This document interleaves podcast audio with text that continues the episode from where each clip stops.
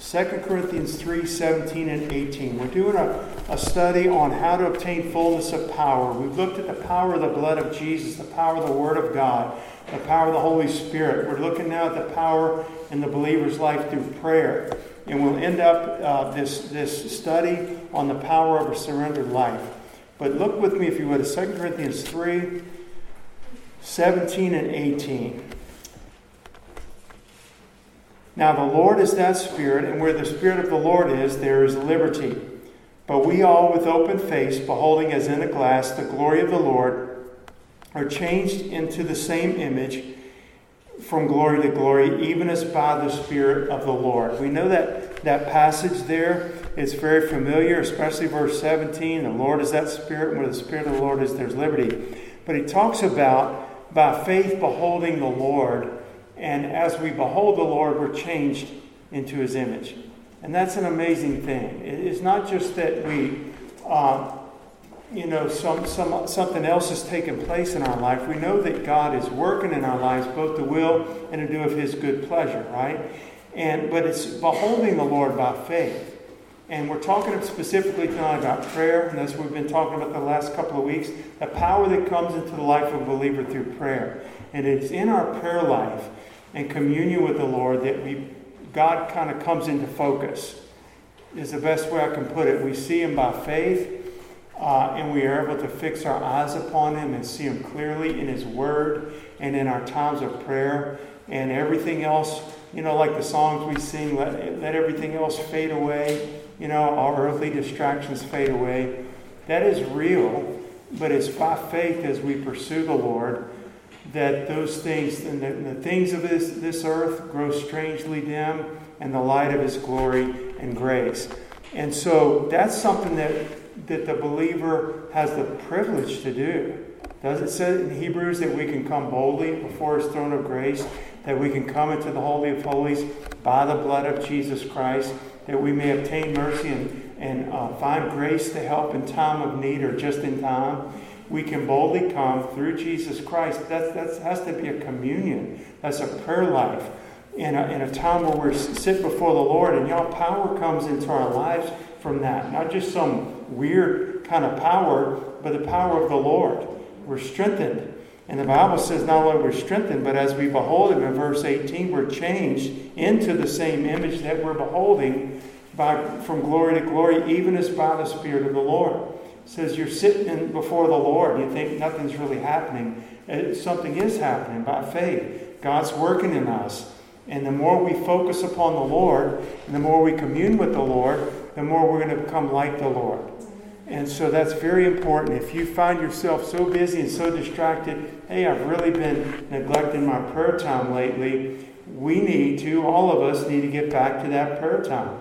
It happens. We drift, we come back. We drift, we come back. We want to spend less time drifting and more time staying, okay? Where we need to be. It has an effect upon our lives. It's not just, oh, well, it didn't matter. I'll just catch up. Well, maybe we will catch up. I don't know exactly how that works, but I do know that when we're not with the Lord, in communion with the Lord, our hearts get restless. We're more uh, likely to sin and fall into temptation. We don't have as much peace. And I don't believe we're growing in our in our Christ likeness nearly to the extent we could be if we were sitting before the Lord in prayer. And so I think the Word of God obviously uh, backs us up, you know, would agree with that statement. What we're going to talk about tonight, specifically in prayer, how does prayer bring power? What is some of the ways it manifests itself? If you have a good, strong prayer life or growing in your prayer life, what are some things you could expect to see in your life that are better? I think we would expect to see a lot of things better. Like I said, we're going to be more like Jesus. We're going to be uh, uh, in that intimacy, with the Lord. I want us to I want us to turn in our Bibles and look at Acts chapter four. Now, this is after the church had experienced this very quick, right after Pentecost, you know, this, this sudden explosion. And they were continuing steadfastly in prayer, the apostles' doctrine, and so forth. The lame man was healed. What happened right after the lame man was healed? Besides 5,000 people getting saved, which was God's plan, the believers, Peter and John specifically, were were persecuted. Began to ramp up some persecution. Satan didn't like it. We know Satan's behind all of that. The Lord allowed it to happen, but it happened. And in the midst, in the face of Satan's opposition, God wants to show himself strong. He doesn't want the believers to run around and get all scared and fret and say, Look how strong the devil is. He knows the opposition is going to come, and he has the answer for that. And we're going to read this. Let's look at this in uh, Acts 4, skip down to verse 23. We're going to read all the way through, uh, through verse 33, 23 through 33. And being let go, this is Peter and John being let go by the religious council that threatened them not to preach in Jesus' name. To their own company, that was their church brothers and sisters, and reported all, they went to their own company and reported all that the chief priests and elders had said unto them. And when they heard that, they lifted up their voice to God with one accord. What was the very first thing they did? What was their response? They didn't go see their city councilman. They didn't go talk to a district whatever, or the mayor, or try to get some, you know, social advocacy, advocacy group on their side. They went to the Lord.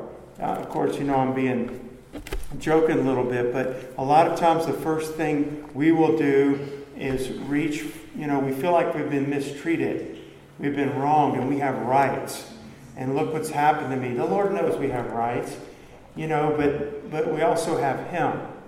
And so the first thing and the last thing he wants us to do is to call upon him. This is why the early church walked in such power. I believe this is why, many reasons, but they were filled with the Holy Ghost and they trusted God, and all of these reasons kind of put together, but they were men and women of prayer. And they walked in power and they had the Lord, but they had only the Lord. You know what I mean? They didn't have um, other, other means of help to back them up. And we do a lot of times, or we think we do, but actually, this is all we need. And they lifted up their voice to God, verse 24, with one accord, and said, Lord, thou art God, which has made the heavens and the earth and the sea and all that is in them. It's good when we pray to make God big. But not to make him big, but to make him big in our own estimation of him. To see him big. Because when we see him big, uh, it's like Joshua and Caleb and said those giants in the, in the land of Canaan are like grasshoppers to us. They're bread for us, okay? And this is what, what's going on here. Who by thy, the mouth of thy servant David has said, Why did the heathen rage and the people imagine vain things? The kings of the earth stood up, and the rulers were gathered together, what? Against the Lord and against his Christ. David said the same thing in the Psalms. For of a truth, against thy holy child Jesus, whom thou hast anointed, both Herod and Pontius Pilate, with the Gentiles and the people of Israel, were gathered together, for to do whatsoever they determined, uh, thy hand and thy counsel determined before to be done. And now, Lord, behold their threatenings, and grant unto thy servants with all boldness that they may speak thy word by stretching forth thine hand. They weren't looking just for a place to hide. They had a place to hide, and the place to hide was in Christ, in their, in their retreat to the Lord. Okay? They were looking for the furtherance of the gospel, they were looking for the continuing of God's name and salvation and revival and the gospel being spread and God showing himself mighty. They weren't looking for a corner to hide in. And uh, the Lord is our hiding place.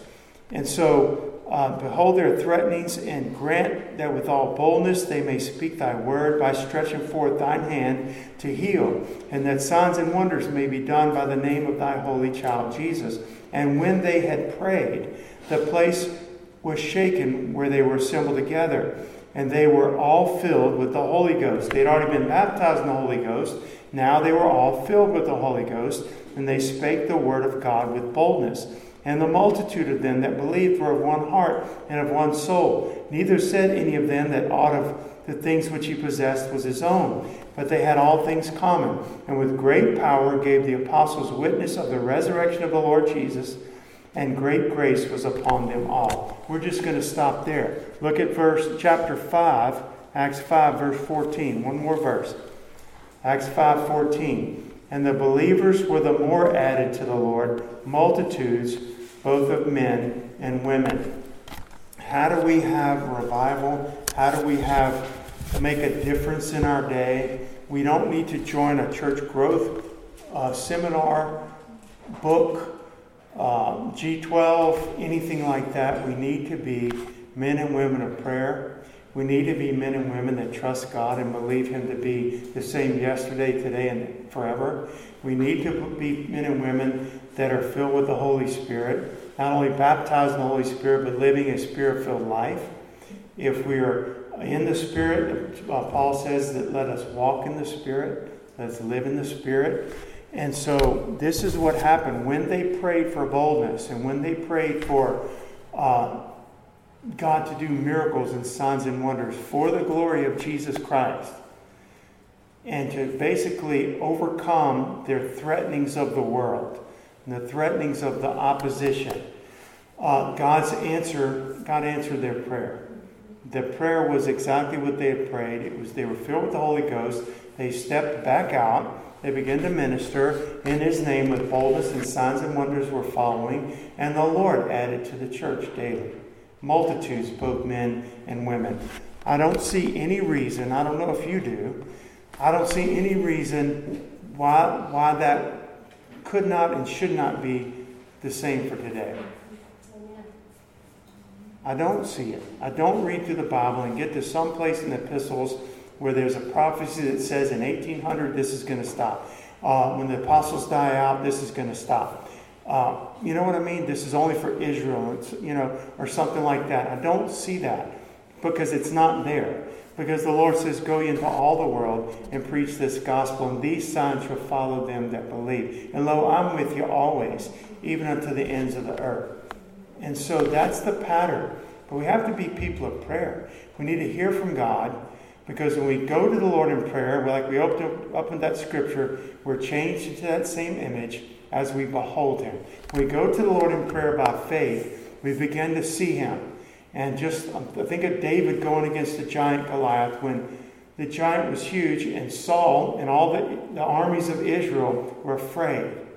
And when this man Goliath would come out, his voice would thunder, and he would blaspheme God, and he would ridicule God, and he would ridicule the people of God, and they shaked in their boots because of how big the giant was. But David didn't shake in his boots because of how big the giant was, but because, because compared to the Lord, the giant was a grasshopper, a flea, okay? But this, this takes place when we have a communion with the Lord. You understand what I mean? David, he wasn't just singing pretty songs as a shepherd boy out on the hillside playing a harp. He was singing pretty songs and meditating on God.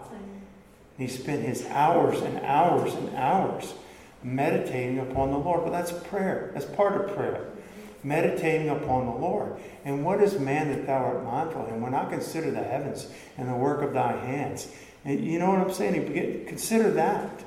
Consider the bigness of God who could speak all of creation into existence in six literal 24 hour days. And then when he's finished, set back and say, It's finished, it's good. Behold, it's very good. When we start to see God like that, then the troubles vanish. Okay? And this is a secret, it's not a secret, but a secret that the early church had and knew. Okay? They didn't think twice about it. They retreated to the Lord instantly. Retreated to the Lord. And uh, they lifted up their voice to God. God heard them. Uh, do you desire power in your ministry, in your Sunday school class, when you teach the kids or when you teach up here?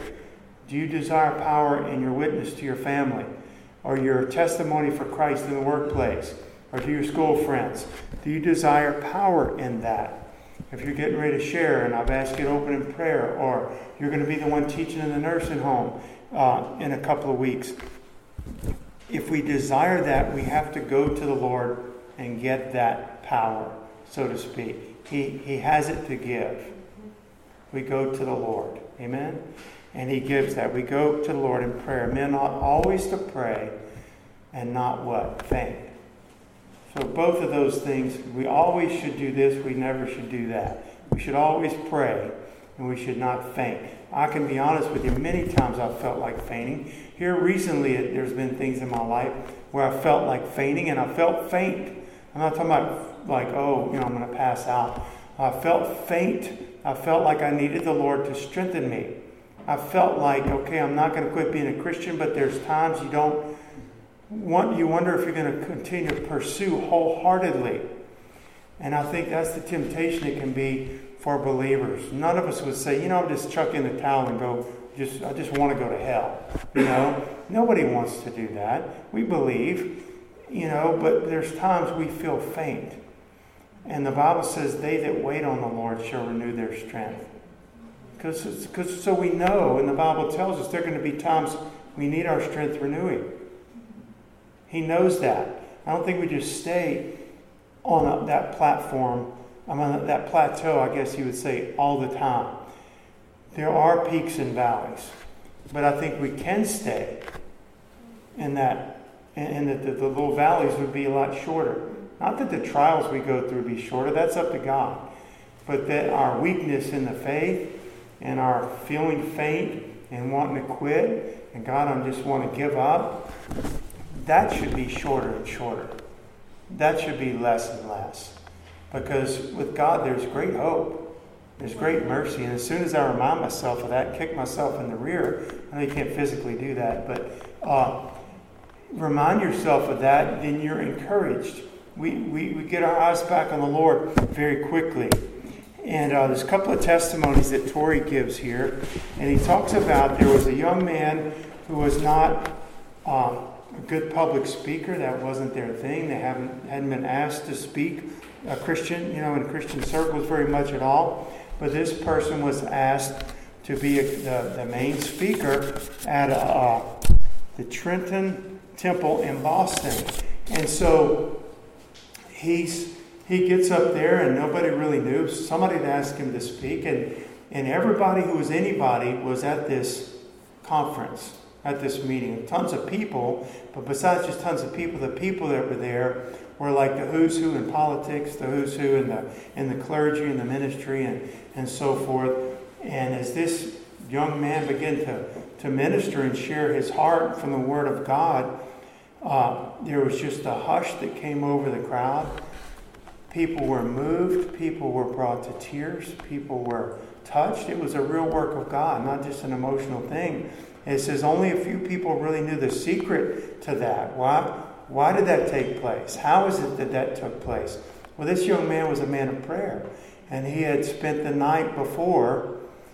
No, he didn't sleep. He spent the whole night in prayer, seeking God for this meeting. That was the answer to it. That was the power behind it. You could say Jesus was the power, amen. The Holy Spirit was the power, the Word of God was the power, the anointing was the power. But how did he have it? How was it in his life? How did it come through his ministry at that time? It came through his life and ministry because he needed it to come through his life and ministry, and he called upon the Lord for his great need, and God answered. And it's simple, but it's true. We have not because we ask not the Bible says. And so, uh, the, the, uh, the, the life of prayer brings that to life. John, Jonathan Livingston, we know the missionary to Africa, right? He had done the same thing. He was going, going to be speaking in, in a big conference the next day, and he got a group of like minded believers together, and they prayed through the night and sought the Lord and he preached. And he preached with such great anointing, not unusual what he said, but there was a great authority and power to his life and, and to that message. And uh, it's, it's said that at least 500 people trace back or mark that sermon and that moment to when they came to know the Lord. 500 people that went on to serve God and live for God, they look back at that sermon, at that meeting from Jonathan Livingston, is when they either got saved or when they really God touched them and called them into the ministry or did some profound work in their life. Where did the power come from? It came from God. How did Jonathan Livingston get it in his life? Through prayer. We have not because we ask not. And Um, there was a mother that came to R.A. Torrey. He was a pastor and minister. And she said, My children are so uh, rebellious. I can't control them. They're out of control. What, do I, what can I do? He gave her one answer pray. Well, it's not that she had never prayed before. You'd imagine she had prayed.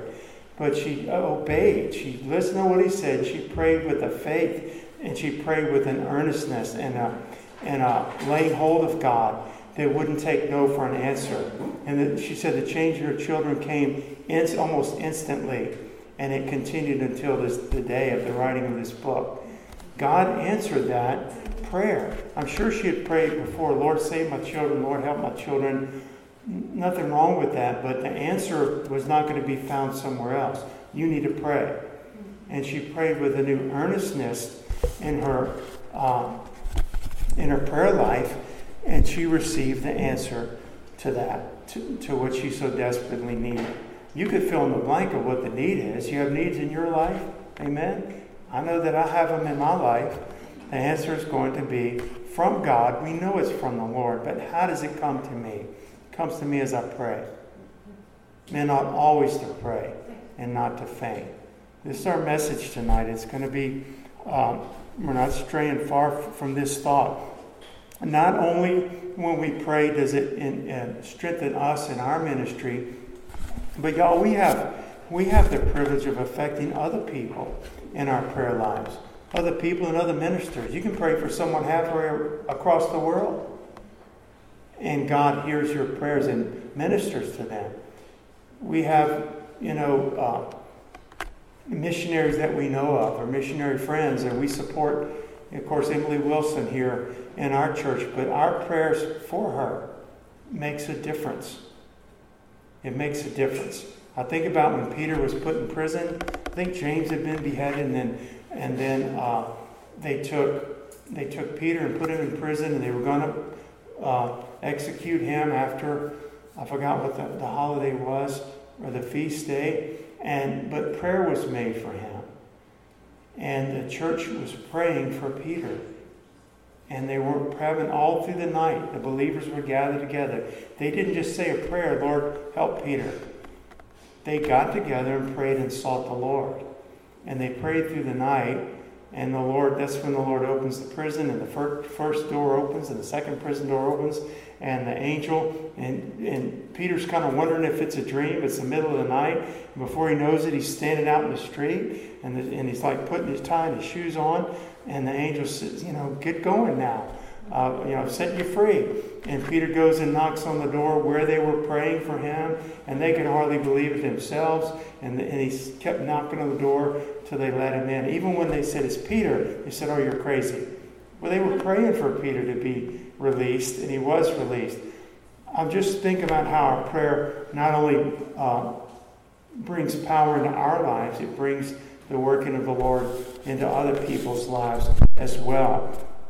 And uh, there's a couple of just examples here about revival that I wanted to mention. You know, a lot of times we pray for revival and it doesn't come because maybe our heart's not right, or maybe there's some division. There's something that the Lord's wanting to deal with first. He wants to bring revival, okay? The kind we read about, the kind we read about in the Bible, and the kind we hear about in our country and in the Welsh revivals in different places. The Lord wants to do that. But a lot of times there could be division, strife, heresies, quarreling, bickering, uh, worldliness, all kinds of things in our lives. Well, where is that going to be dealt with? God wants to bring the revival. It's going to be dealt with in prayer. Uh, it's, it's, going to, it's going to be dealt with when we seek the Lord and God begins to show us our own heart. And two brothers in the church, for example, that have this division or this strife, God, they humble themselves before the Lord and it's, it's fixed.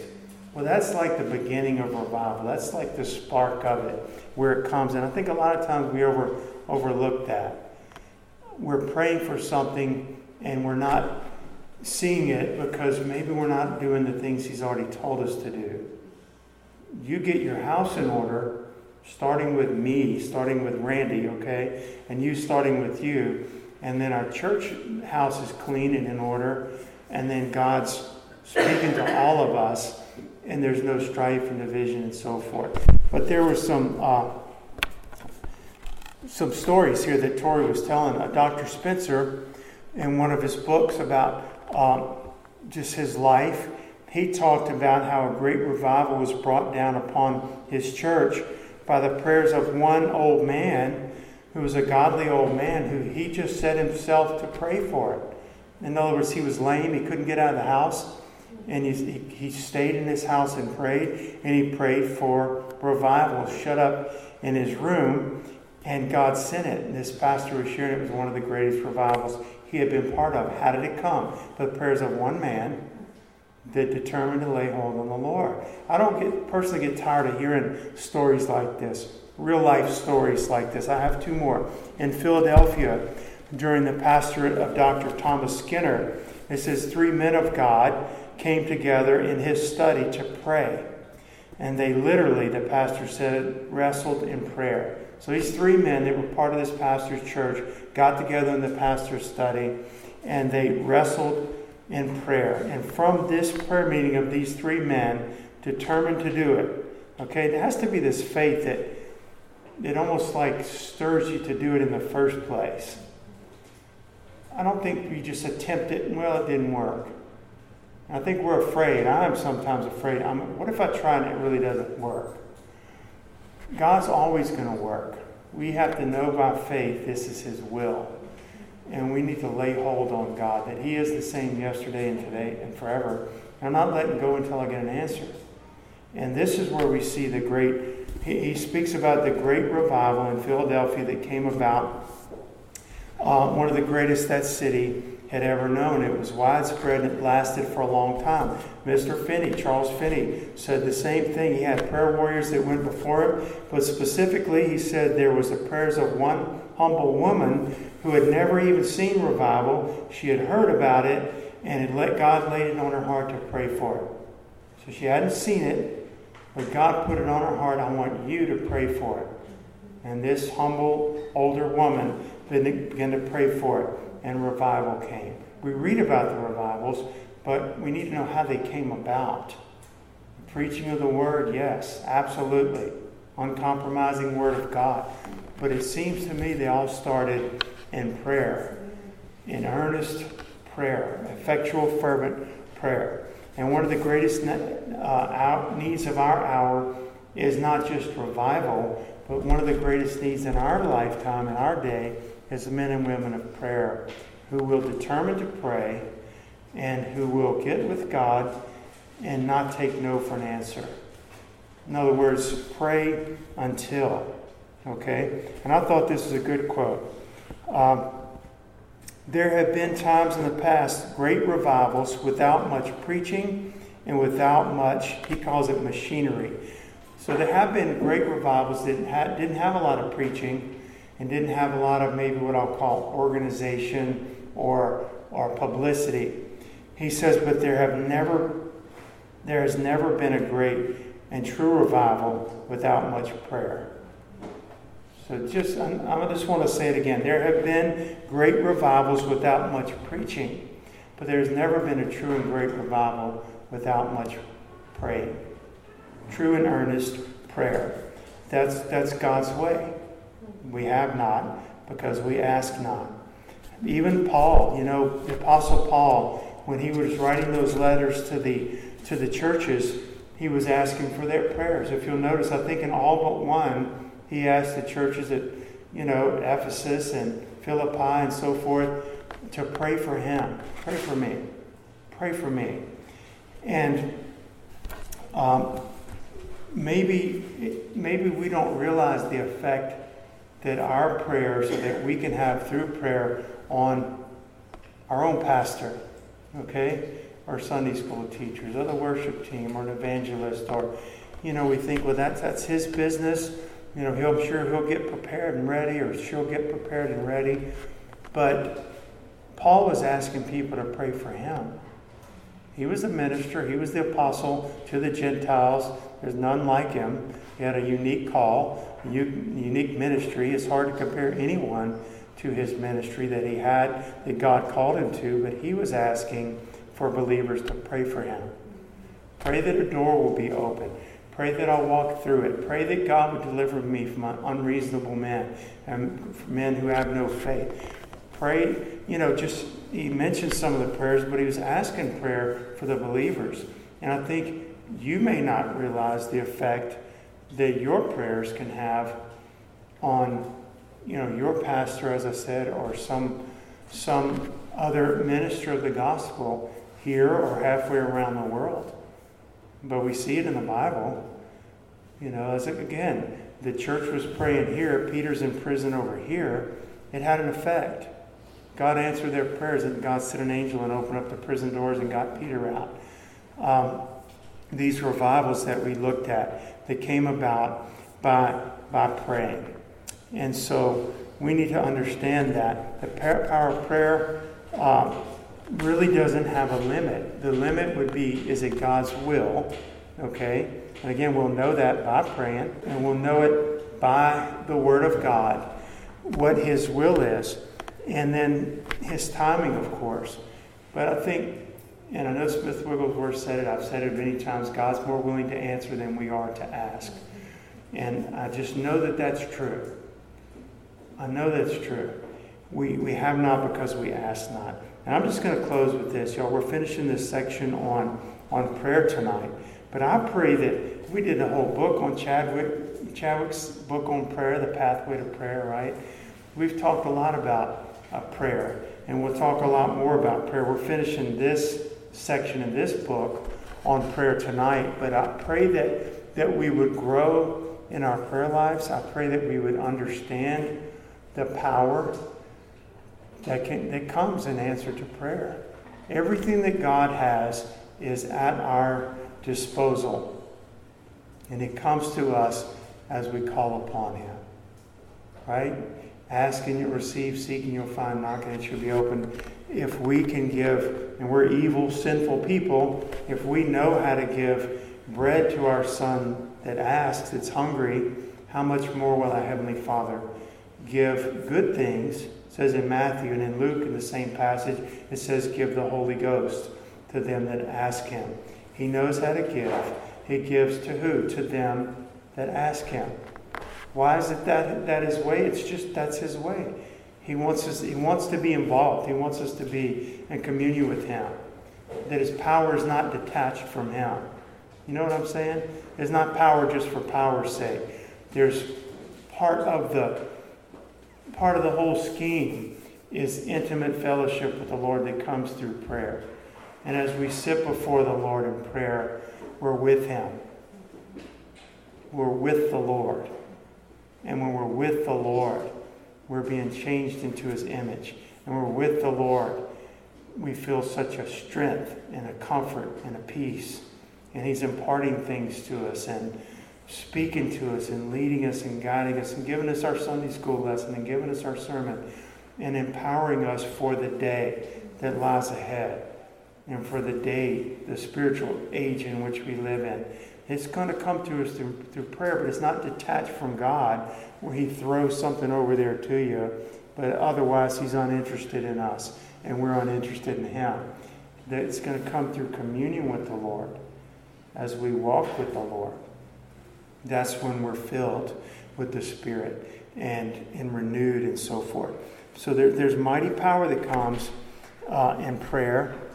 And the one who's not going to take time to pray, the Christian who's not going to take time to pray and to pray consistently, consistently, he might as well just forget uh, the, thoughts of having any real success in his life or ministry or his personal growth. It's just not going to happen. It's not saying they're not saved, but if somebody says, you know, I'm too busy studying to, to pray, I'm too busy uh, visiting people in the hospital to pray. I'm too busy street evangelizing to pray. Then you can just forget. You're probably not going to see the fruit at all that God wants to bring through your life. We need to reel it back in, get first things first, take your time with God, and then let your ministry flow out of that. Let your teachings flow out of that. Let your singing flow out of that your ministry to the children. Your witness and let it all come out of your prayer life. All out of your relationship and your intimacy with God. David is such a good example of that. I know he's an Old Testament saint, but still, it's hard to think of anybody that was more intimate with the Lord. I mean, God chose him to write those 150 Psalms, basically, that we read. And you see in his Psalms, he wasn't writing stories that someone told him about. He was writing from his own intimacy with the Lord. First hand knowledge, revelation of the Holy Spirit of God. He wrote about God. He sang back to God. He praised the Lord. And, and then who was used so greatly? David to kill Goliath, to, to the victory over the Philistines and so forth. God used him. The, the, the ministry is going to flow out of your intimacy with God. And so just uh, receive that tonight. I know that you know it, but remind yourself of that tonight. Let the Lord remind you of that tonight.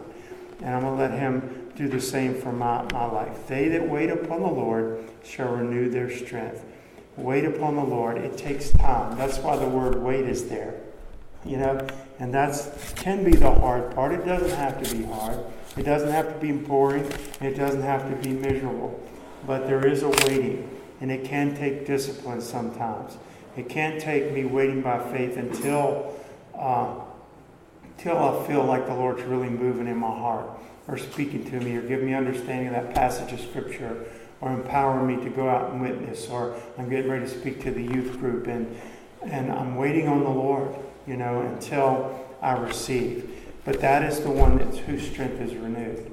They that wait on the Lord shall renew their strength. And I'm, I'm this is finished tonight for this uh, sermon, this message. We'll move on next week. But can we take just a, a few moments, y'all, to call upon the Lord in prayer?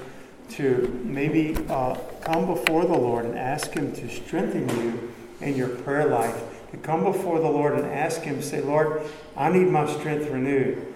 And His answer to you and me is going to be, you need to learn to wait on me. I'll teach you to wait on me. Okay? But wait on me before you get up and run and go do. Would you just come and be with? Come be with me. And take that time, not daydreaming and say, oh, I'll spend an hour in prayer, but coming before the Lord, meditating upon Him and calling upon Him that's where power is going to come to our lives. Amen. Pray for our church. Pray for each other. Pray for revival in our land. Pray for revival in our own hearts. And God's going to begin to do that. He may do it in some way we didn't think He was going to do it, but I believe He'll do that in answer to prayer. Amen.